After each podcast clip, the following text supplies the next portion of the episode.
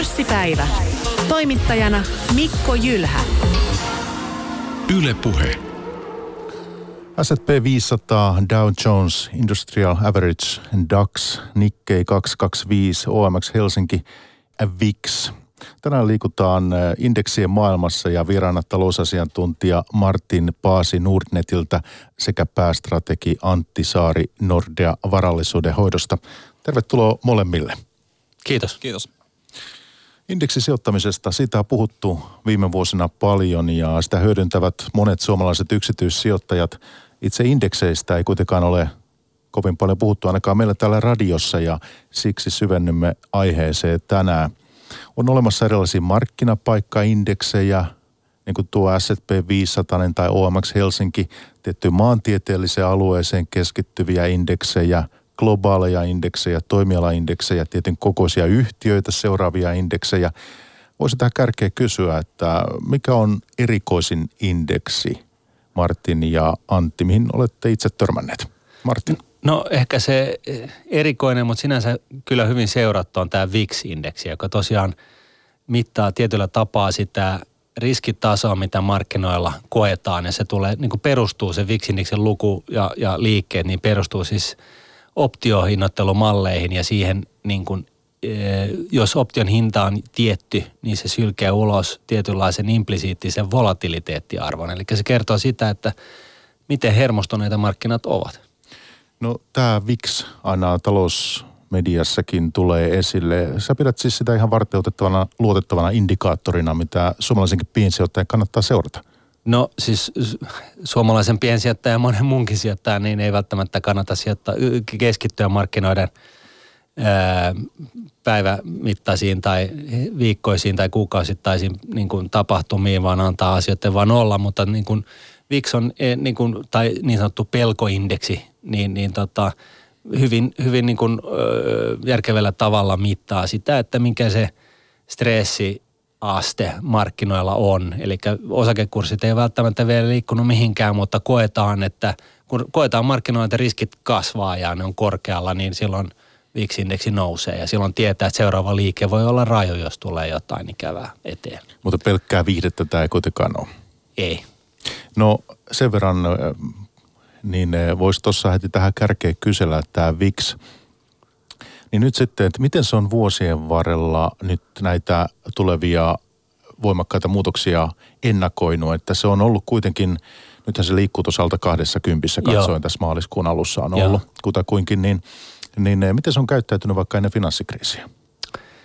No kyllä se niin kuin hieman lähtee niin kuin nousemaan, mutta aika lyhy, niin kuin lyhyellä varoajalla, että ei sitä niin kuin, mitään trading-strategiaa sen päälle kannata laittaa, että – että tota, välillä se nousee ja sitten se niin kuin taas palautuu, että se ei ole sillä tavalla ää, niin kuin mikään hyvä indikaatio siitä, että mihin osakekurssit esimerkiksi lähtee seuraavaksi. Mutta mut se on niin kuin jos normitaso on jossain alta 20, niin, niin todetaan, että muistan maanantain 87, niin se oli, taisi olla taas 150 ja edellisessä finanssikriisissä 80, että, että tota, kyllä se sitten niin kuin värähtelee ja lyö kunnolla – että, mutta niin kuin 99 prosenttia ajastaan niin taitaa pysyä jossain 3-40 alapuolella, että, että näin.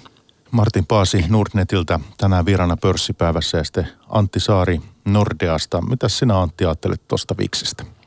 No onhan se ihan hyödyllinen, mutta niin kuin Martinkin tuossa sanoi, niin eihän se mikään sinänsä ennakoiva indikaattori ole. Et kun sen laskentakaava perustuu siihen, että mitä sijoittajat hinnoittelee – ja sijoittajat tyypillisesti hinnoittelee asioita samaan aikaan. Mutta kyllä se jotain kertoo, jos, jos viiksi heilahtaa kovin kovaa ja osakemarkkinat ei sitten samaan aikaan ehkä ihan niin kovaa, niin antaa se jonkunnäköistä vinkkiä siitä, että mikä se stressitila sillä hetkellä on. No tämä kysymys, mistä lähdettiin, että mikä on erikoisin indeksi, mitä sinä Antti nostaisit?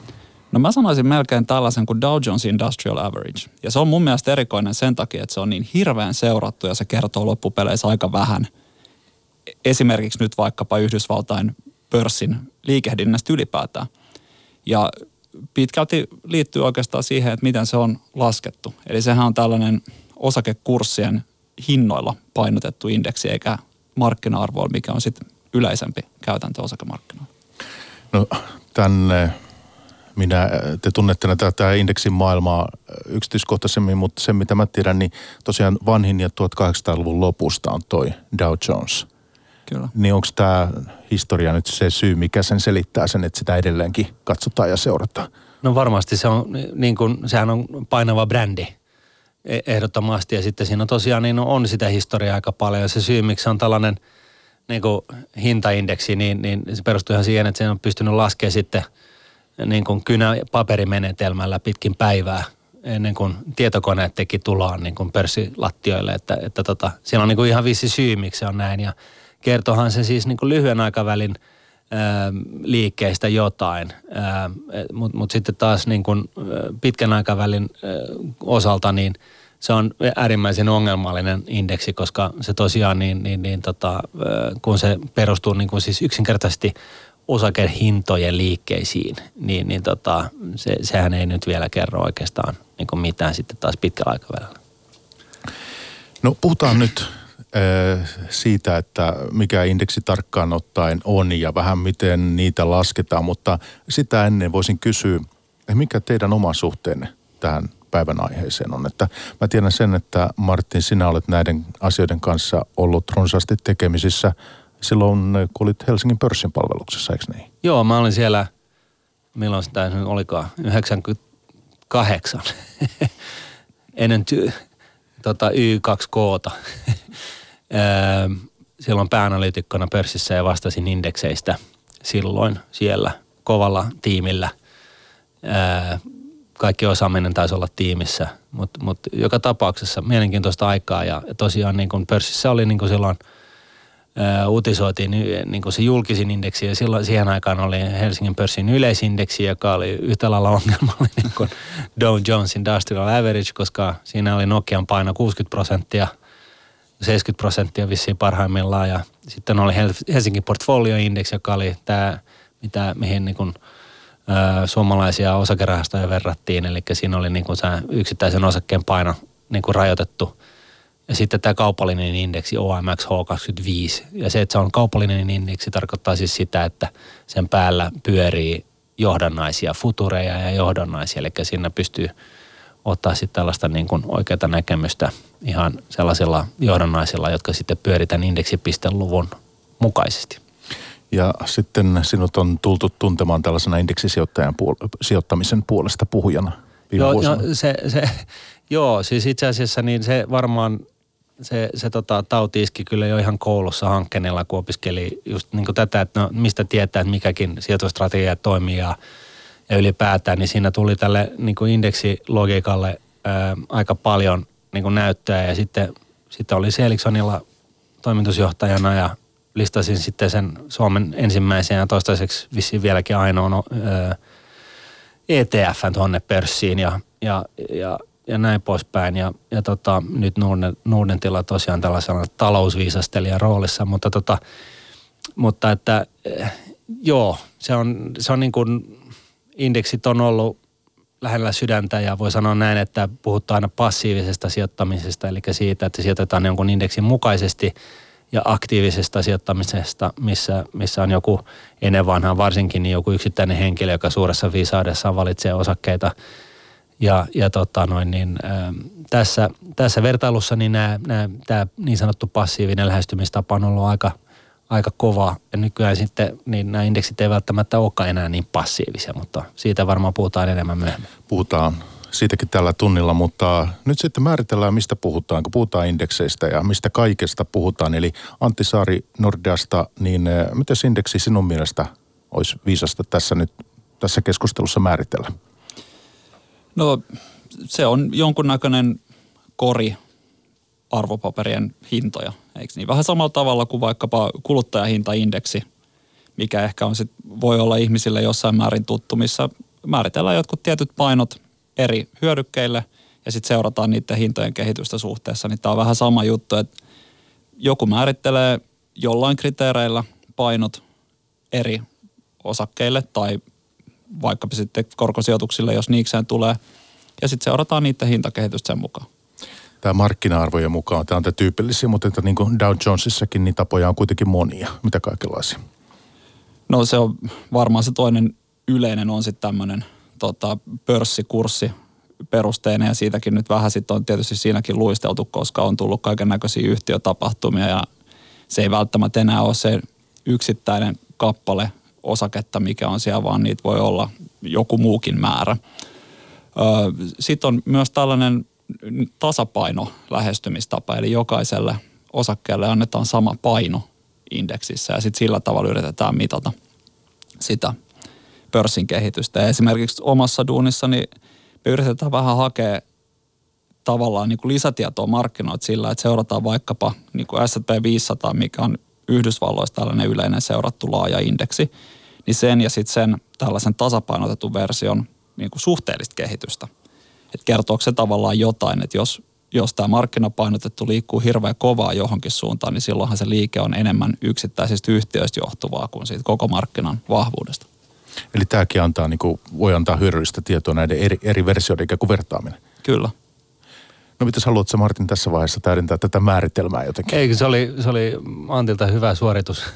Ei siinä mitään. Siis noin niin kuin ihan, ihan yksinkertaista voisi ehkä sanoa sitä, että se indeksi on pisteluku, joka, joka tota, edustaa jonkun tietyn ryhmän kohdeetuuksien niin kuin liikettä mm. suuntaan jos toiseen. Että oli se sitten niin kuin, puhuttiin sitten sijoittamisesta tai mistä tahansa, niin siis halutaan ymmärtää sitä, että miten se, se alla oleva asia, oliko se sitten osakekori tai, tai joku muu, niin, niin tota, miten sen arvo liikkuu ajan yli.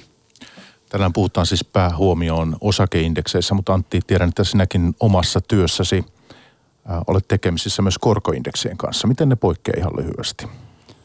No korko puolella se haaste tulee ehkä siitä, että jos, jos puhutaan niin kuin esimerkiksi just tästä markkina-arvopainotuksesta, niin se on korkopuolella hankalampi, koska yhtiöt laskee liikkeelle lainoja jatkuvasti. Ja kun ne laskee liikkeelle lisää lainaa, niin niiden lainojen markkina-arvo yleensä kasvaa, jolloin tulee tämmöinen pieni ongelma siitä, että halutaanko tavallaan nostaa velkaantuneemman yhtiön painoa siinä indeksissä, että onko se silloin niin kuin kuvaavampi siitä – tavallaan sitä koko markkinaa tästä kokonaistaloutta. Et se on, ja sitten toinen ehkä merkittävä juttu näissä korkopuolen indekseistä tai joukkolainapuolen indekseissä on se, että niitä tarjoaa enimmäkseen investointipankit, kun sitten taas osakepuolen indeksejä niin tarjoaa sekä markkinapaikat että sitten tota, tällaiset ihan itsenäiset indeksitarjoajat. Pitäisikö me ottaa näitä, mainitsit tuon markkinapaikkaindeksit tuossa, anteeksi, niin, niin ottaa tämmöisiä Down Jones on jo mainittu ja vähän Vixistä puhuttiin tuohon kärkeen, mutta S&P 500, mikä tässä tuli esiin, niin tämä on tämmöinen, voisiko sanoa ehkä, kun markkinoita seurataan, niin kaikkein keskeisin osakeindeksi. Dow Jones on todennäköisesti tunnetumpi, mutta tota S&P 500 on ehkä se keskeisin. Se on niin. Niin hyvin määritelty sillä tavalla. Edustaa siis niin kuin ne 500 suurinta jenkkifirman ää, kurssikehitystä. No miksi tämä on niin tärkeä? No se on ensinnäkin Yhdysvalta, niin kuin indeksi, joka kuvaa niin kuin jenkkimarkkinoita, Yhdysvaltojen osakemarkkinoiden niin kuin liikettä. Ja sitten jos se on laaja, niin sinne mahtuu myöskin pienempiä yrityksiä, että se ei ole tällainen niin kuin pelkästään niin kuin mammuttien indeksi. Olkoonkin, että näillä pienemmillä on paljon vähempi paino totta kai tässä indeksissä. Mutta että siitäkin huolimatta, niin se tavallaan saa vähän kopin siitä, että jos nämä niin kuin pienet alkaa menestymään, niin sitten niiden paino – kasvaa ja, ja tässä nyt totta kai niin kuin jotkut Netflixit ja Applet, niin niiden painot on ollut joskus hyvinkin pienet ja tänä päivänä sitten jotain ihan muuta. Että se tavallaan sillä tavalla saa kopin niistä tulevista tähdistä tietyllä tapaa. Ja sen takia se on niin kuin kohtalaisen, niin kuin, se on kuitenkin rajattu 500, että se ei ole niin kuin 5000 ja sitten toisaalta, toisaalta siinä on kuitenkin se 500, että, että se on niin kuin sellainen hyvä kompromissiindeksi. Ja vilkasin ennen lähetystä jotakukin näin, että siis se kattaa noin 80 prosenttia kaikkien yhdysvaltalaisten listattujen osakkeiden markkina-arvosta. Katsonko oikein? Se on varmaan karkeasti oikein ja se sitten taas yhdysvaltalaiset listatut osakkeet kattaa varmaan markkina-arvo perusteella niin reilut puolet koko globaalista markkinasta. Eli siinä mielessä, niin jos jotain yhtä mittaria haluaa seurata, niin toi on aika hyvä. Tätäkin on kuitenkin eri versioita on olemassa, eikö niin? On tämmöinen, eh, missä ei ole osinkoa mukana, sitten missä on osingot mukana tai, ja, ja sitten vielä kolmas, että osingot mukana ja verotus huomioitu.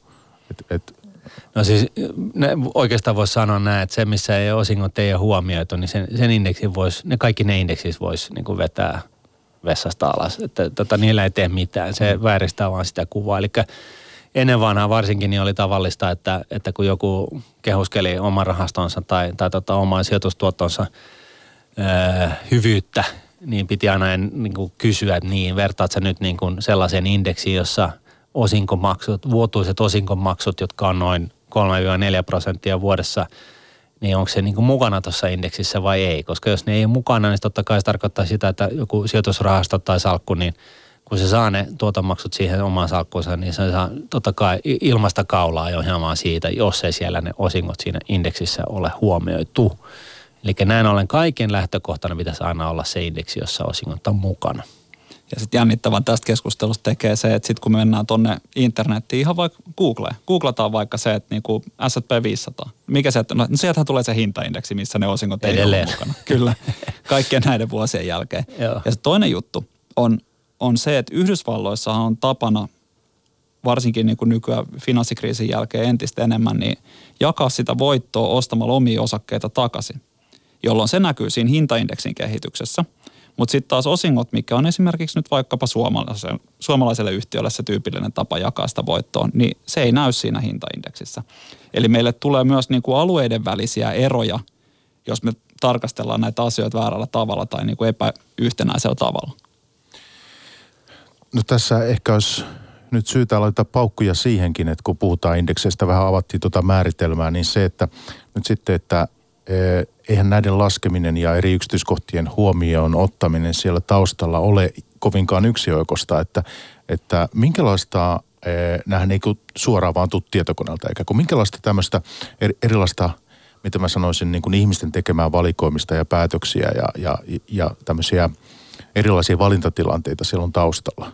No jos otetaan niin kuin ihan, niin kuin aloitetaan ihan, ihan tyhjältä pöydältä, niin indeksissä on tietty määrä osakkeita ja tyypillisesti – mutta tässäkin on arvokysymys pohjalla, niin, niin tota, tyypillisesti niin indeksiin otetaan ää, kutakin osakesarjaa huomioidessa, niin, niin se määrä osakkeita mukaan siihen, kappalemäärä osakkeita mukaan siihen indeksiin, jotka on niin kuin vapaasti, vapaan kaupankäynnin kohteena. Eli jos joku valtio omistaa Finnaarista siivun, niin se ei ole sitten mukana tässä, koska se ei ole niin sanotusti free floattia.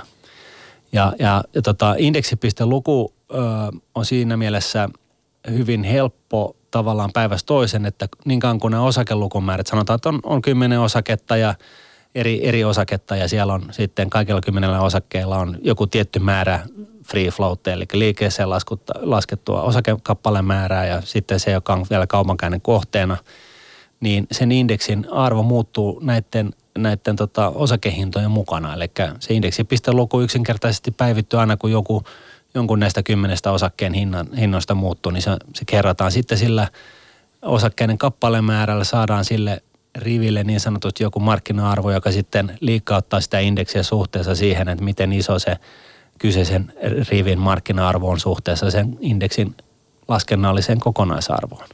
Et, et, tällaisesta niin kuin suhteellisen yksinkertaisesta hommasta lähtee liikkeelle. Puhut tuosta free floatista, eli mikä on vapaasti kaupankäynnin kohteena. Vaikka otetaan vaikka F-Secure, jonka pääomistaja on, on, omistaa siellä melkein 40 prosenttia. Mm. Niin eh, onko se mukana free floatissa ei. esimerkiksi? Ei. Ei, mutta siis tästäkin on – eri indekseillä eri tavat tulkita näitä asioita. Että, että tota, jos oikeasti haluaa ymmärtää indeksiä, niin silloin pitäisi alkaa lukea niitä niin kuin pienellä painettuja. Ja, ja se, mistä, mikä sitten tekee indekseistä niin kuin hyvin hankalia, niin se on sitten se, kun näissä indeksissä olevien yritysten ää, ää, eri yritysjärjestelyt, niin, niin siitä seuraa sitten, että osake, joku ostaa toisen ja, ja tota, ää, tai sitten tehdään niin kuin – splitti tai siis jaetaan osakkeen kahtia tai, tai annetaan niin kuin suunnattu osakeanti tai jolloin niin kuin yhdellä vanhalla osakkeella saa merkata kaksi ja kaksi uutta ja johonkin hintaan ja, ja näin poispäin. Ja sitten kuitenkin kaikki tämä pitäisi upottaa siihen indeksin sellaisella tavalla, että se menee niin sanotusti oikein, että siellä ei synny tällaista ää, niin, et, et, niin kuin kuplaa tavallaan, vaan, vaan se perustuu ihan siihen kyseisen yritysjärjestelyn niin kuin nettotulokseen. Ja nämä voi olla niin kuin äärimmäisen hankalia sitten ja monimutkaisia upottaa sinne indeksiin.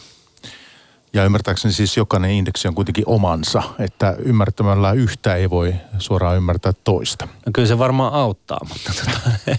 Mut tässähän tullaan siihen, että jos haluaa niinku vaikkapa globaalisti sijoittaa, niin sit voi olla hyvä idea seurata vaikkapa jonkun yhden tuottajan indeksi. Esimerkiksi nyt vaikkapa MSCI, joka tekee hyvin järjestelmällisesti maasta toiseen, että se, ne kriteerit, millä osakkeet otetaan mukaan – lähtien siitä, että mikä pitää olla vähintään markkina-arvo ja just nämä tota, vapaasti kaupankäynnin kohteena olevat osakkeet ja kaikki muut, niin ne on yhteneväisiä, jolloin se mittaa samaa asiaa vaikkapa Euroopan osalta kuin Pohjois-Amerikan osalta.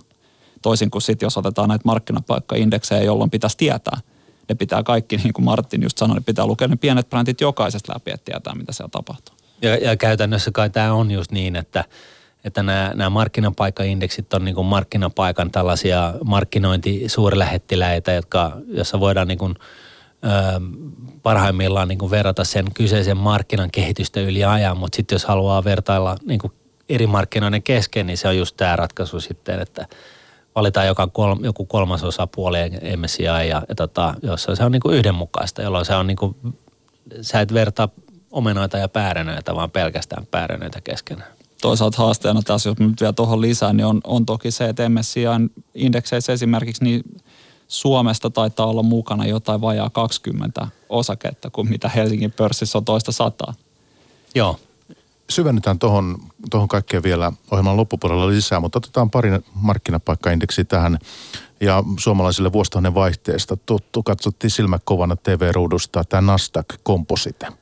Joo tämä oli silloin, tota, muista itsekin, niin tota, tästä aina pistelukua uutisoitiin. Ja tämä on teknologiavetoinen indeksi. Mikä sen merkitys on tänä päivänä sun Antti duunissa? No entistä enemmän varsinkin nyt, kun viime aikoina tämän teknologiasektorin merkitys ylipäätään globaalisti on kasvanut. Toki se voi kääntää myös niin päin, että onko nämä asiat sellaisia, jotka ensin menee yhteen suuntaan ja sitten seuraavaksi menee toiseen suuntaan. Eli jossain jonain päivänä taas niiden teknologiaosakkeiden merkitys ei välttämättä ole niin suuri siitä kokonaisuudesta. Mutta yhtä kaikki, niin kyllähän sitä tuijotetaan ja kun mä puhuin niistä eri, tota, vaikka eri S&P-indeksin versioiden erojen seuraamisesta, niin kyllä me myös tuijotetaan sitä, että mihin Nasdaq menee sit suhteessa kaikkeen muuhun. Eli kyllä, kyllä sillä niin kuin on, on tosi, tosi iso merkitys ja varsinkin just kun nämä teknologiaosakkeet nyt tuntuu niin kuin aika vahvasti vetävän tuota markkinasuuntaa ja toiseen. No tuossa oli mun mielestä hirveän hyvä huomio, että toi just tämä Nasdaq Composite, niin, niin, niin teknologiapainotte, niin, niin indeksi ja näin, niin et, et nähtäväksi jää, että mikä merkitys sillä on tulevaisuudessa näin, koska se on kuitenkin vähän niin kuin keskitty tähän teknologiapuoleen. Ja, ja siinä niin kuin tavallaan tulee sitten taas tämä puolustuspuhe näille paikallisille, paikallisille indekseille, että jos esimerkiksi haluaa sijoittaa jonkun tällaisen paikallisen markkinan mukaisesti – niin, niin tota, sinnehän tulee, sehän ei ole kuollut se indeksi, vaan se elää koko ajan kehityksen mukana, että, että jos joku teollisuus feidautuu ja menee konkurssiin ja katoaa, niin sitten sinne tulee jotain uutta tilalle ja, ja, ja tota, uudet menestyjät tulee sisään yhdestä päästä ja sitten niiden merkitys kasvaa indeksissä ja sitten ne on ehkä painavin seuraavat kymmenen vuotta ja sitten ehkä menee konkurssiin taas ja näin, että tällainen niin kuin – niin sanotusti niin kuin, arvolatautumaton indeksi, eli markkinapaikkaindeksi on siinä mielessä hienoa, että se, se on niin kuin tavallaan elää, on ajan hermolla. Ja tässäkin tosiaan tämä Nasdaq Composite, on, onko se yhtiötä hetkinen 2500 tai jotakin? Valtava määrä kuitenkin. Nyt siis se, mitä me seurataan, on Nasdaq 100, jossa arvotenkin yes. on 100 yes. osaketta. pakko tunnustaa nyt tietämättömyyttä, niin tältä osalta, että sitä kompositea en ole kyllä kattonut. No Et... paljon siinä on kuitenkin, että huomattava määrä, mutta että, äh, ei nyt jäädä siihen jumiin, jumiin tuota, vaan voitaisiin tulla vähän Euroopan puolelle, jos ette halua nyt Yhdysvalloista jotakin poimia erityistä. Tai tässä no siellä on yksi indeksi, joka okay. on äh, ehkä se laajin yhdysvaltalainen, mikä voidaan todeta, se on World Share 5000 ja siinä on jotain 6500 yritystä siinä indeksissä. Että se 5000 ei päde. Mutta se on niinku se laajin, mitä Jenkkilästä löytyy. No, mitä maailmasta löytyy? No joo, en mä tiedä sitten. Näitä on näitä maailmanindeksejä, joissa sitten on huomattavasti enemmänkin vielä. Mutta tota. yes. Mutta hei, tullaan vähän Euroopan puolelle tässä pörssipäivässä, kun tänään Martin Paasi vieraana tuossa viimeksi äänessä ja sitten Antti Saari. Ja puhutaan indekseistä. Indeksien maailma on tänään otsikkona tässä keskustelussa ja pörssipäivässä, niin Euroopan puolelle kun tullaan, puhutaan Helsingin pörssin indekseistä, mutta voitaisiin ottaa tämä ensin DAX, on tämmöinen äh, Deutscher Aktien Index. Tässä on mukana 30 tällaista Frankfurtissa noteerattua suurta yhtiötä. Puhutaan blue chipseistä. Mitä tarkkaan ottaen blue chipsit ovat? Kumpi haluaa aloittaa? Antti. No nehän on vaan niitä käytännössä isoja tota, pörssikauppakäynnin kohteen olevia yrityksiä. Ei siinä ole mitään sen tajanomaisempaa mun käsittääkseni. Ei, ja DAX on myöskin kaupallinen indeksi, eli sillä, sillä sen päällä pyörii johdannaiset. Voit ostaa optioita ja, ja, ja tota, futureita tota, sen päälle. Eli tavallaan lyödä veto siitä, että nouseeko sen pisteluku yli jonkun tietyn rajan, jolloin saa olla tekee voittoja tai meneekö se jonkun alle, jolla saattaa tehdä se saman asian. Tämä kai on suhteellisen käytetty myös suomalaisten treidaajien keskuudessa vai? Kyllä, siinä on hyvä likviditeetti. Se on se syy? Joo, se on yleensä kaikki se, aina se syy, jos, jos tällaiset treidaajat käyttää jotain, niin se, se likviditeetti, eli sitä, että sillä käydään niin kuin hirveästi kauppaa, ja, ja niin, niin, niin, niin, se on hirveän, se on niin kuin suuressa merkityksessä. Mutta miksi DAX, miksei vaikka joku Lontoon pörssin FTSE 100? No kyllä sitten varmaan niin kuin, äh, Brittien saarten kohta ei EU-ssa olevien niin, tradereiden tota noin, niin mielihalut on sitten siellä. En tiedä. Mulle nyt on ajatasasta käsitys siitä, että mitä nyt treidataan eniten tai vähemmän, mutta tota, se on yksi toinen näistä. Ja sitten jos Pohjoismaista puhutaan, niin se on tämä, tämä Tukholman 30-indeksi, että se on niin kuin se enää ainoa, joka on likviidi sillä tavalla, että, että Helsingin kaupungin kuvasta on käytännössä kadonnut osakevälittäjä ja, ja mark, johdannaisten markkinatakaja ja Tukholmaa ja, ja sitä OMX H25, tätä suomalaista kaupallista indeksiä, niin sillä ei oikeastaan käydä niin paljon kauppaa enää, että Antti, kun te seuraatte Nordeassa Euroopan osakemarkkinoita, niin tämä DAX on varmaan yksi siinä, mutta sitten on paljon muitakin. Eurostox, hetkinen 60 ja... 600 50, ja 50. 50 ja 600 just tämmöisiä. Joo, näitä on, näitäkin on aika valtava kirjo itse asiassa. Tälle ihan pienenä anekdoottina, niin just lukasin tuossa, että maailmalla on onko se nyt 70 kertaa niin paljon osakemarkkinaindeksejä kuin on Maailmanpankin mukaan listattuja osakkeita. Et niitä on monta, sanotaan näin. Ja, ja tämä varmaan niin kuin pahentaa tätä problematiikkaa tietenkin. Ja siis tässäkin, niin osake voi olla DAXissa, Eurostox 50, Stox 600 ja Eurostoxissa, joka on tämän 600 sen sit euroalueen versio, näitä on ihan valtava määrä. Jos mä seuraan tällaista niin kuin päivän sisäistä liikehdintää, mä seuraan yleensä tätä niin kuin Stox 600, koska se antaa aika hyvän kuvan siitä, että mihin eurooppalaiset pörssit kokonaisuutena on liikkumassa. Siinä on Iso-Britannia mukana aika isolla painolla, niin se toki niin kuin heilahtelee sitten myöskin aika vahvasti tämän tota, Brexit-keskustelujen ja muiden, muiden mukana. Yksi pointti ehkä, minkä takia joku DAX tai ehkä Eurostox 50 myöskin, niin voi olla aika käytetty treidaajien keskuudessa on se, että ne on euromääräisiä. Sitten taas futsi sataseen, kun haluaa sijoittaa vaikkapa nyt sitten futuri, niin joutuu käymään aika helposti myöskin valuuttakauppaa, mikä sitten hankaloittaa sitä tekemistä kyllä jonkun verran. Mutta esimerkiksi toi viime joulukuu, mikä oli niin täynnä huolia ja, ja pelkojakin tulevasta. Mentiin aikamoisella tunteella osakemarkkinoilla ja silloin S&P 500 oli semmoinen, mistä sitten katsottiin, että joko ollaan karhumarkkinoiden puolella. ja, niin tämä Eurostox 300 voisi olla, tuota, anteeksi 600, niin voisi olla sitten ikään kuin vähän vastaava. Joo, jos Eurooppaa halutaan, halutaan niin. katsoa, niin se kertoo aika hyvin sen kokonaiskuvan ja nimenomaan just koko Euroopan osalta. Pitäisikö meidän sitten poimia Euroopasta jotakin muuta tärkeitä vielä? Tuleeko mieleen, mitä haluaisitte tässä vaiheessa nostaa? nostaa tuota, tietysti meille toi RTS Venäjä on, on yksi tämmöinen. Tota, haluaisitko Antti hieman kertoa meille siitä?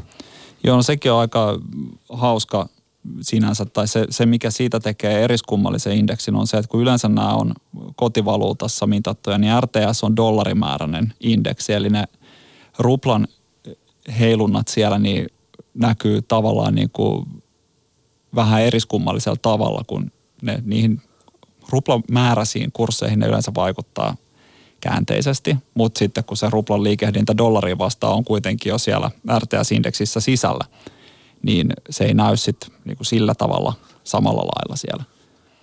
Eli se on vaan niin kuin siinä mielessä, kun ihmiset seuraa eri asioita, niin ehkä voi sanoa, että kun Venäjän markkina on aika riippuvainen öljyn hinnasta, joka on myöskin dollareissa mitattu, niin, niin se on siinä mielessä niin verrataan omenoita omenoihin eikä appelsiineihin.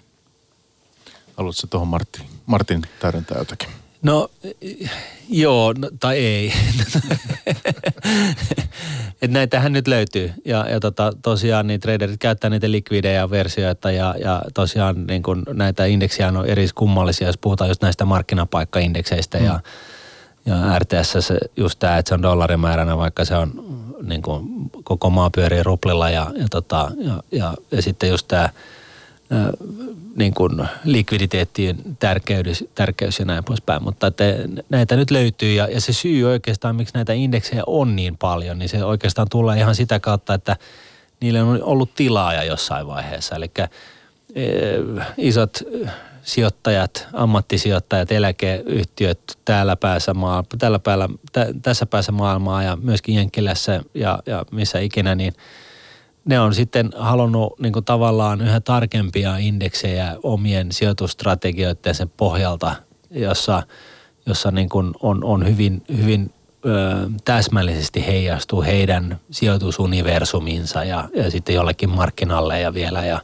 ja sitten on jotain sellaista, että ei voi olla aseita tai, tai huumeita tai pornoa tai mitään tällaista ja, ja tota, sitten siinä on indeksiä kolmanselta osapuolelta, niin indeksituottajat on sitten pyydetty, että tehkää tällainen, että siihen laitetaan heti 100 miljardia dollaria treidaamaan sen päälle. Että, sitten ne tekee ja, ja, ja näin. Et sitten, tästä sitten syntyy se, että kun ihmiskunta koko ajan keksii uusia jänniä sijoitustapoja, niin, niin tota indeksitkin sitten, indeksikirjokin vaan laajenee laajenemista. Tullaan sitten Suomeen Meillä on eh, hetkinen neljääkin eri sorttia indeksiä, joka mittaa nyt sitten Helsingin pörssin kehitystä. Ja näitä talousuutisissa ihmiset näkee, niin voitaisiin vähän näitä käsitellä tässä, että meillä on OMX Helsinki, sitten meillä on OMX Helsinki Cap, tämmöinen painorajoitettu, ja sitten on vielä Cap Cross Index, jossa on osingot sisällä, mutta yhden yhtiön paino maksimissaan 10 prosenttia. Sitten vielä Helsinki 25, missä on suuria yhtiöitä, 25 vaihdetunta, eikö se niin ole? Joo. Öö, mitäs tässä nyt pitäisi seurata sitten, että kun katsotaan, kuuntelijakin miettii, että mihin se pörssi on menossa, niin mihin kantsisi huomioon laittaa? No päiväliikkeethän näkyy aika hyvin vaikkapa siitä OMX 25 et kyllähän, kyllähän se nyt kertoo, se vastaa niin kuin ihan merkittävän, onko se melkein 90 prosenttia suurin piirtein Helsingin pörssin markkina-arvosta. Et semmoista niin kuin lyhy, tosi lyhyen aikavälin liikehdintää, mitä tietysti niin kuin mä yritän kaikille ihmisille sanoa, että ei ehkä pitäisi katsoa niin paljon, niin sen näkee siitäkin aika hyvin. Mutta sitten kun puhutaan pidemmästä aikavälistä, niin niin kuin tässä aikaisemminkin on puhuttu, niin ehdottomasti pitää seurata sellaisia indeksejä, missä on osingot mukana – muutenhan ne, se indeksi ei heijasta ollenkaan sitä, että mitä niin kuin sijoitustoiminnalla tavoitellaan. Ja sitten toinen juttu on se, että kyllähän se pitää olla mahdollisimman laaja.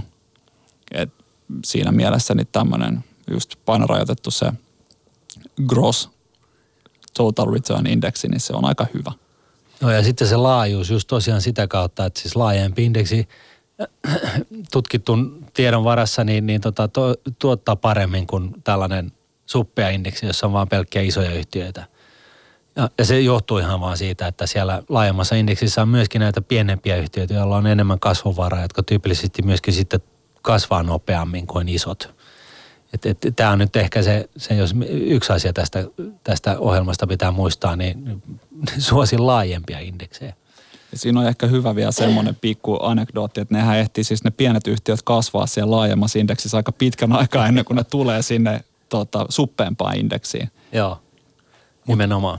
Mutta nyt sitten, jos indeksisijoittajan näkökulmasta asia miettii, niin minkälaisia indeksimahdollisuuksia Helsingissä sitten on ää, pienyhtiöihin sijoittaa? Tähän ei kai se ole kovin helppoa, Martin.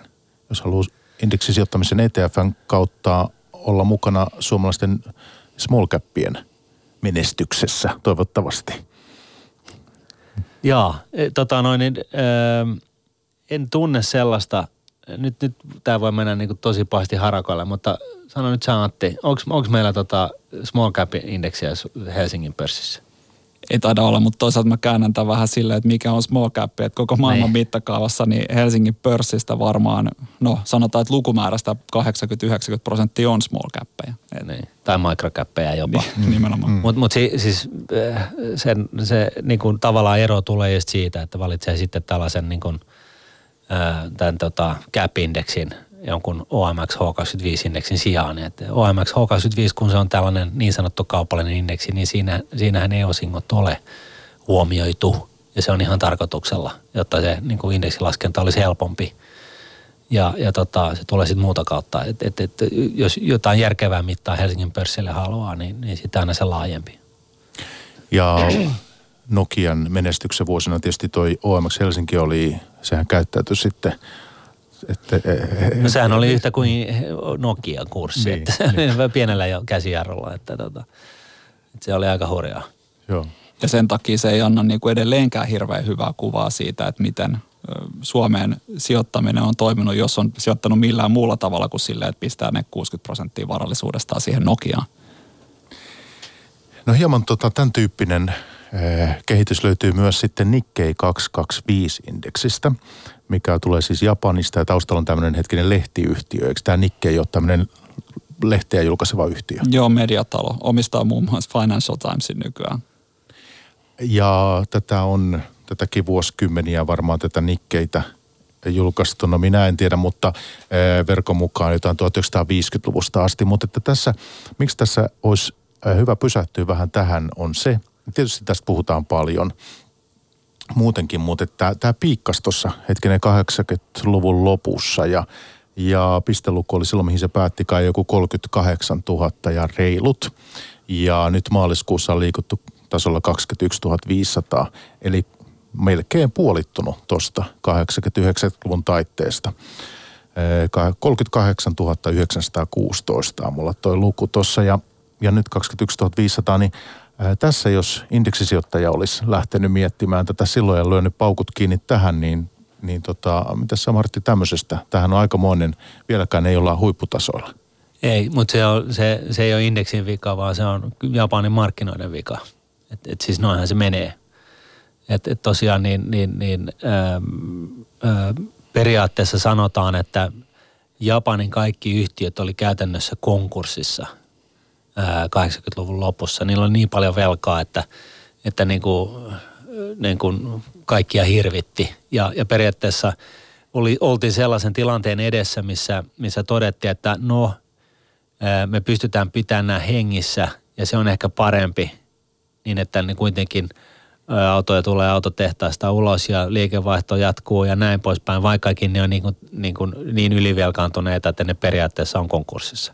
Ja, ja sitten siitä lähtien, siitä hetkestä lähtien, niin, niin nämä yhtiöt on, on periaatteessa lyhentänyt sitä lainavuorta seuraavat 30 vuotta. Ja, ja, tota, ja niin sanotusti tultu, tullut takaisin, tultu takaisin, ollaan tultu takaisin elävien kirjoihin. Ja, ja, ja siis stagflaatio ja, ja siis negatiivi, siis Japanihan on siinä mielessä huolestuttava esimerkki, että siellä on tapahtunut se, mikä – mitä nyt pelätään, että tapahtuu länsimarkkinoilla, niin, niin, niin kuin etuajassa. Että jos huonosti käy, niin, niin me ollaan samanlaisessa piinapenkissä tässä kauan. Kun sitä kehitystä katsoin vuosien ja vuosikymmenten varrella, niin silloin vuosimuutokset on tosi huimiakin, kymmeniä prosentteja. Joo.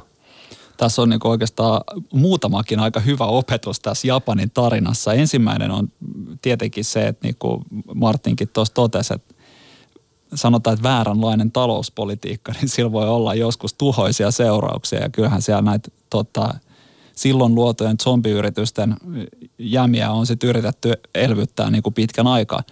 Toinen juttu on se, että ei koskaan pidä laittaa muni samaan koriin, niin kuin sijoittamisessa sanotaan, että se on parempi, että on hyvin hajautettu salkku myös niin kuin ihan globaalissa mittakaavassa, kun sitten vaan katsotaan, että no, et, okei, että yksi markkina, että sinne.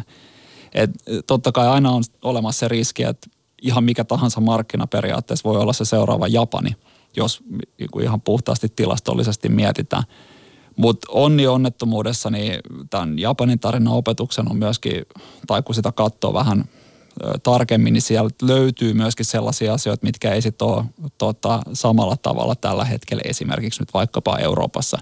Ja yksi tärkeä juttu on se, että arvostus oli silloin ihan käsittämätön. Että siellähän just nämä huipputasot silloin niin tultiin ihan tota, historiallisilta kuplatasoilta arvostusmielessä. Se oli jotain 50-60 niin kuin PE, eli tulosperusteinen arvostus. Ja nyt ollaan sieltä tultu johonkin neljännekseen tai sen alapuolelle. Tuloskasvu on ollut, tai tulokset on karkeasti tuplaantunut siinä sillä aikavälillä, että siitähän se niin kuin aika nopeasti matemaattisesti tulee se, että ollaan edelleen karkeasti puolivälissä matkaa. Ja sitten Japanissa on myös ollut yrityksiä, jotka on kasvanut tosi rajusti, mutta siinä on tavallaan indeksin sisällä on siis tapahtunut muutoksia, että siellä niin kuin johtopaikat on vaihtunut ja, ja painotukset sitä mukaan, niin kuin mitä yrityksillä, yrityksillä on mennyt. Tuossa Antti mainitsi tuonne ei kaikkia samaan koriin, mutta että tässäkin tavalla on ollut kuitenkin 225 yhtiöä kuitenkin. Että. Joo, ja tos, toi on niin kuin, siis siinä mielessä hirveän hyvä esimerkki siitä, että, että niin kuin periaatteessa mä puhun yleensä siitä, että on kahdenlaista riskiä. On siis tämä tilastollinen riski, joka mittaa sitä, että miten viime periodin aikana on heiluttu. Ja sitten on tällainen tietynlainen rakenteellinen riski, joka voi olla esimerkiksi Venäjällä poliittinen riski siitä, että Putin, Putin napsahtaa ja hän, hän tota, kaappaa kaikki yritykset itselleen ja, ja siinä sitä sitten ollaan. Ja, ja, tota, ja, ja sitten myöskin tällainen niin kuin maariski, että, että jonkun tietyn talouden tilanne saattaa mennä jotenkin hassuksi ja, ja sitten, sitten siinä sitten ihmetellään. Et, et, et, ja tämä, tämä jälkimmäinen ei näy tällaisessa tilastollisessa riskissä. Ja, ja siinä mielessä niin, niin tätä niin kuin, sanotaan usein, että hajauttaminen kannattaa ja niin se on. Se on, se on pystytty osoittamaan moneen kertaan kaikenlaisissa tutkimuksissa ja siis hajauttaminen tarkoittaa sitä, että kaikkia rahoja ei laita yhteen paikkaan, ei edes Suomeen, ei edes Pohjoismaihin, ei edes Eurooppaan, vaan tosiaankin laittaa niin kuin ehkä osan Euroopan, osan Yhdysvaltojen, osan Japaniin ja sitten viimeisen osan kehittyville markkinoille. Että sillä tavalla niin, niin hajauttaa sitä riskiä siitä, että jos yksi, yksi markkinapaikka kyykkää, että siitä tulee joku Japani-ilmiö, niin sä et ole sitten sen kanssa naimisissa.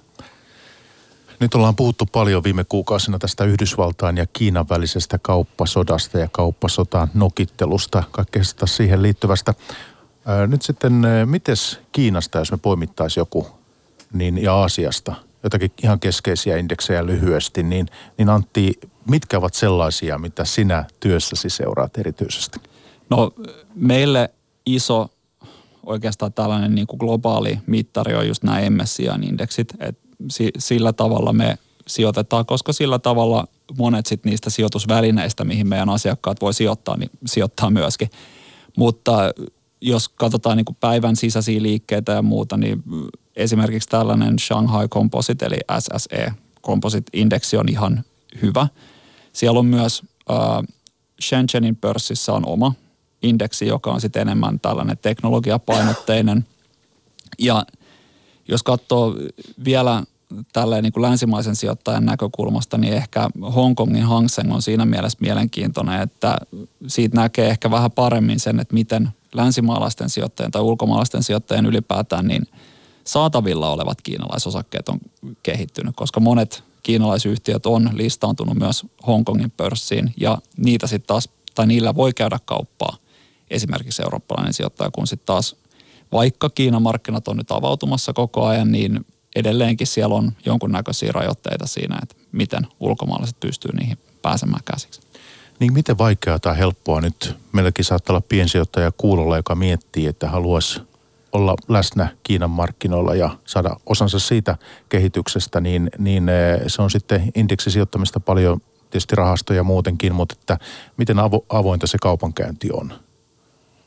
Kuinka vaikeita No siis e, joo, ei, ei missään tapauksessa kannata lähteä ostelemaan suoraan osakkeita sieltä paikallisesta markkinasta. Että kyllä se sitten niin kuin kannattaa valita jonkun tällaisen ä, ison tunnetun ä, ja paljon varallisuutta omaavan indeksirahaston niin kuin sijoituskohteeksi, jossa on mahdollisimman matalat kulut ja kasvuosuudet, että osingot sijoitetaan uudestaan rahaston osastaan, osalta niin, niin tota, rahastossa oleviin arvopapereihin. Että et kyllä kai se on niin kuin se lähestymistapa. Mutta sitä haen tässä, että miten, miten tota, kun sä puhut tuossakin, että on listautunut Hongkongin ja muuta, niin tota, miten niin kuin helppoista kauppaa on länsimaisten tehdä. No ei se hirveän helppoa. Ja sit, siis pakko sanoa, että jos, jos mäkin sijoittaisin, niin kyllä mä niin kuin ehdottomasti lähtisin jostain rahaston kautta tai jonkun tällaisen, että jos ei osaa, niin kuin mäkään en ihan sujuvaa mandariinikiinaa puhu, enkä edes lue, niin se voi olla niiden tilinpäätösten perkaaminen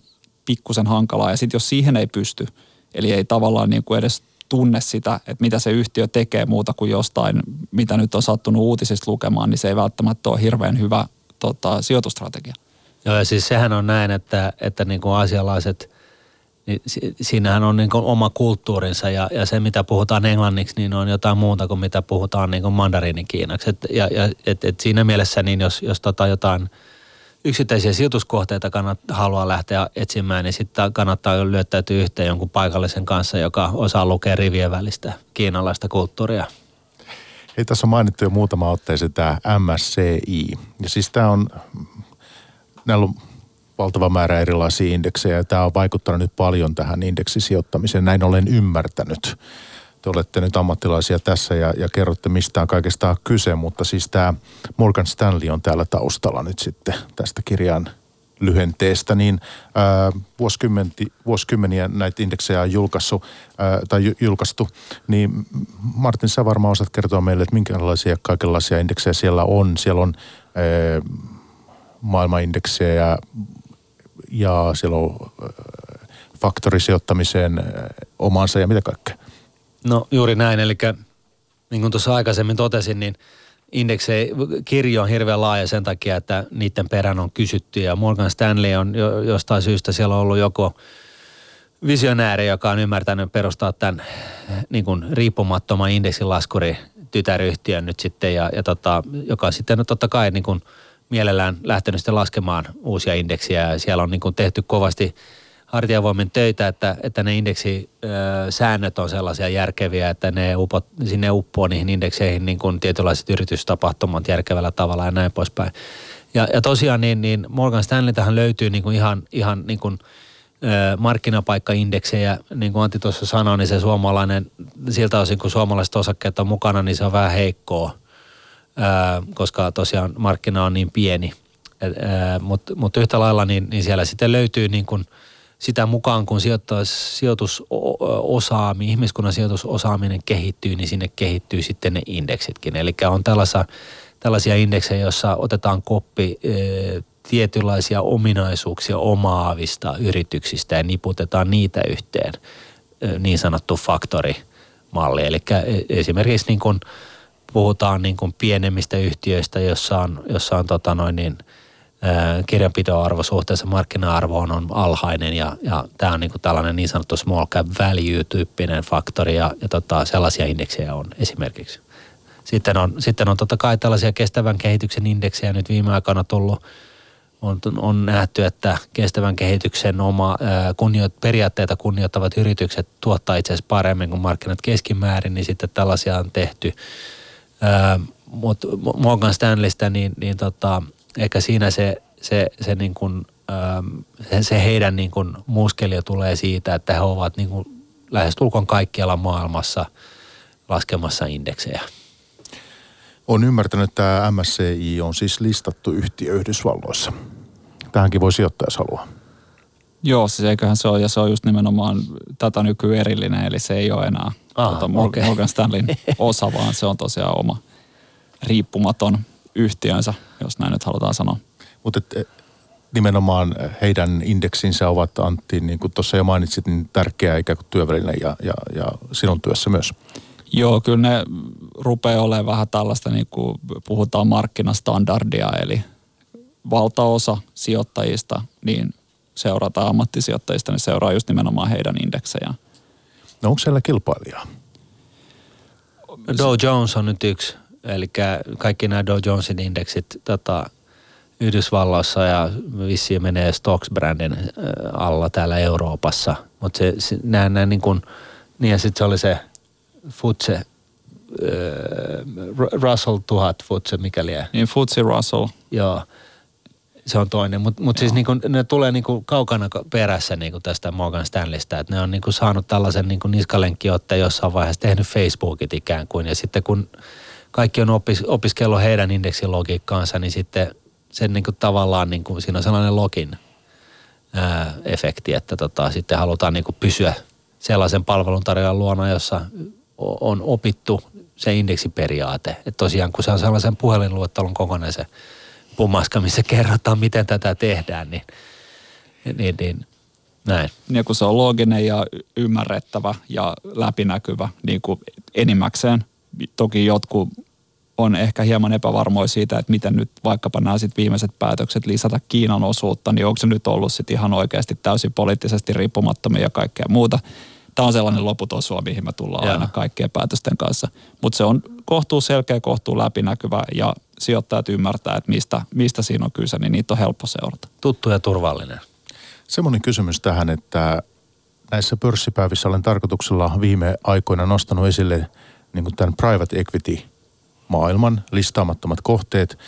Minusta täällä tapahtuu paljon, tästä on kiva aina vähän kysyä ja keskustella, niin löytyykö siis ETF-sijoittajille jotain tämmöisiä mahdollisuuksia nyt sitten, jos puhutaan indeksirahastosta, niin sijoittaa listaamattomiin kohteisiin? En tiedä sellaisista. Ja siis se periaatteessa se syy on se, että ne on Euroopassa tyypillisesti erikoissijoitusrahastoja, koska se likviditeetti, eli se, että se rahasto pystyisi myymään niitä ko- niin kuin kohdeyrityksiä, niin, niin se, se pitää olla tietynlainen. Ja jos ei se ole sitä, niin sitten ne on erikoissijoitusrahastoja, joka sitten taas ma- tekee mahdottomaksi sen, että se on ETF. Ja sitten sit voi olla joitain tällaisia listattuja, listattuja yhtiöitä, jotka sijoittaa näihin private equity tota, yrityksiin, jolloin sitten, no toki tulee kysymys siitä, että no mikä, mikä se tavallaan on, mihin siinä sijoitetaan. Että sijoitetaanko siinä sitten loppupeleissä kuitenkin vaan osakemarkkinoiden heiluntaan. Että se niin kuin tavallaan se hyöty siitä niiden listaamattomien yritysten ö, sijoittamisesta, niin kyllä katoaa aika helposti, jos se yhtiö onkin sitten listattu tai se tota, sijoitusväline onkin listattu. Pitäisikö meidän puhua noista, mistä Martin jo mainitsikin, eli tämä vastuullisuusindeksit. Minkälainen maailma tämä on ja mitä siellä on kehittymässä? Ja, ja... No se on tavallaan yksi faktori tai tällainen niin kuin erikoisindeksiperhe lisää. Et, et, et, siis on erinäisiä megatrendejä kuin kaupungistuminen ja, ja ikääntyvät ikäluokat ja, ja, ja tota, Internet of Things, älykodit, kaikki tällainen digitalisaatio, tekoäly ja sitten on kestävä kehitys. Et, et se on niin kuin yksi näistä tällaisista niin kuin, äm, sijoituslähestymisperheistä voidaan sanoa. Mutta että näiden asioiden mittaaminen, sitä niin kuin ajan takaa tässä. Että jos... siellä on, joo, siellä on taustalla nyt sitten niin kuin, ö, tällaisia, ö, yritykset voi ö, ilmoittaa suurella äänellä, että ne seuraa – kestävän kehityksen periaatteita ja tyypillisesti näitä lyhenteitä, kun puhutaan, niin puhutaan ESGstä. Älä nyt kysy, mikä sen, mitä se nyt itse asiassa edustii, mutta tota, se taitaa olla Environment Social Governance, on se itse asiassa se kirjan lyhenne.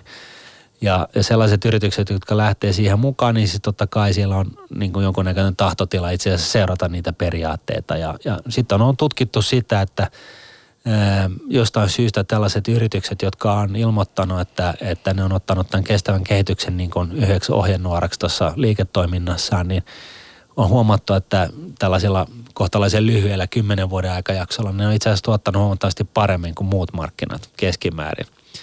Ja, ja tota, sitten on ihmetelty sitä, että minkä, ja Al Gore muun muassa on ollut yksi tällainen kova, hän on mukana yhdessä tällaisessa rahastoyhtiössä, joka on aika menestynyt tällä saralla. Ja sitten on ihmetelty sitä, että no minkä takia tällaiset yhtiöt sitten pärjää ja sitten on mietitty, todennut yksi selitys on ollut se, että, että sellaiset yhtiöt, jotka ää, on vähän kauas katseisempia kuin muut, eli miettii myöskin tällaisia asioita, niin siellä tehdään sitten muitakin päätöksiä vähän niin kuin kauaskantoisemmin kuin seuraavan kvartaalituloksen, seuraava kvartaalitulosta silmällä pitäen. No mitäs Antti, mitä sinun ajatuksia tähän näihin vastuullisuusindekseihin tulee? No se on varmaan osa tätä, niin kuin Martinkin sanoi, niin tätä teollisuuden alan tai rahoituksen sijoittamisen yleistä kehitystä. Se mitä me ollaan katsottu, niin me, me ei olla ehkä ihan noin rohkeita sen asian kanssa. Että ainakin se, mitä mä oon itse nähnyt, niin ne ei, kun vertaa tota, saman toimialan yhtiöihin, niin ne ei ole selkeästi huonompia ne, jotka ottaa asiat tota, vakavasti ja pitkällä aikavälillä. Mutta totta kai siis on esimerkiksi just tästä niin kuin hyvästä hallintotavasta, mikä on yksi näistä elementeistä, niin siitä on maailmansivututkimusta, että yhtiöt, jotka hallinnoi tai jotka on hyvin hallinnoituja, jotka tekee asioita osakkeenomistajien edun mukaisesti, niin yllätys, yllätys, ne tuottaa paremmin kuin muut yhtiöt. Ja varmaan siis tämä ei yhtään poissulje sitä, etteikö nämä voisi tehdä sitä pitkällä aikavälillä. Mutta sanotaan, että kun Martinkin viittasi tuohon siihen kohtalaisen lyhyen historiaan, niin kun me yritetään ka- katsoa asioita tästä eteenpäin, niin mä en uskalla ihmisille luvata, että ne näin tulee tekemään, mutta kyllä mä aika hyvällä omalla tunnolla voin sanoa, että ei ne huonommin pärjää kuin tota, verrokkiyhtiöt. Joo, Mut se, niin. Niin, eli si- siinähän on just se, että, että se voi olla, että, että, tota, että nyt tämä viimeinen kymmenen vuotta, mitä on nähty, niin on, on edustaa lähinnä sitä, että tämä on tullut yrityksille tutkalle ja, ja tavallaan niin kuin ne fiksummat firmat on vaan siirtynyt siihen ja sen takia siinä on, siitä on luotu sellainen ryhmä, joka on menestynyt kohtalaisen hyvin. Anteeksi. Just näin, ei, ei mitään. Hyvä, hyvä välihuomautus. Siis se vaan, mikä tässä on vielä haastavaa, kun tämä on ehkä pikkusen kehittyvä ala vielä tässä sijoittamisessa, niin on aika monta erilaista mittaustapaa. siellä on oma, joka on kohtalaisen hyvä – mutta sitten kun me katsotaan, niin kuin esimerkiksi me katsotaan salkunhoitajia, niin me tarkastellaan hyvin tota, tarkasti sitä, että he oikeasti myöskin ottaa huomioon nämä vastuullisuusasiat, eikä vain sano ottavansa huomioon sitä, koska tätä nyt on vielä kyllä jonkun verran ilmassa. No, tämä tematiikka sijoittamisessa on hyvin pinnalla nyt. Tuleeko mieleen jotakin muuta? Onko tämä nyt se, mikä, mikä seuraavat pari vuotta, mistä keskustellaan, vai mitä muuta teemoja haluaisitte ihan lyhyesti loppuun vielä? No siis nämä, nämä tota, megatrendit on niin kuin yksi toinen. Eli puhutaan näistä tällaisista erinäisistä suurista asioista, niin kuin liikkeistä, mitä ihmiskunnassa nähdään. Ja ne jatkuu, niin kuin, ne on helppo tunnistaa ja ne jatkuu yleensä kymmeniä vuosia. Et ne on niin kuin yksi tällainen toinen äh, megatrendi megatrendissä. Ja sitten on varmaan just nämä eri faktorit, eli tällaiset niin kuin uudet tuotonlähteet, mikä siis oikeasti suomeksi sanottuna tarkoittaa vain uutta tapaa jaotella osakemarkkinoita. Eli faktori voi olla vaikka pienyhtiösijoittaminen on yksi tämmöinen, tai arvosijoittaminenkin on, on faktorisijoittamista. Suuren, suuret osinkomaksajat, yhtiöt ja niin poispäin. Hei, nyt meillä on tullut tämä tämänkertainen pörssipäivä tässä päätökseen, että on aika kiittää, kiittää molempia vieraita. Tänään talousasiantuntija Martin Paasi Nordnetiltä vieraana ja sitten päästrategi Antti Saari puolestaan Nordeasta. Hienoa, että päästä käymään meillä. Kiitos. Kiitos. Pörssipäivä. Toimittajana Mikko Jylhä. Yle Puhe.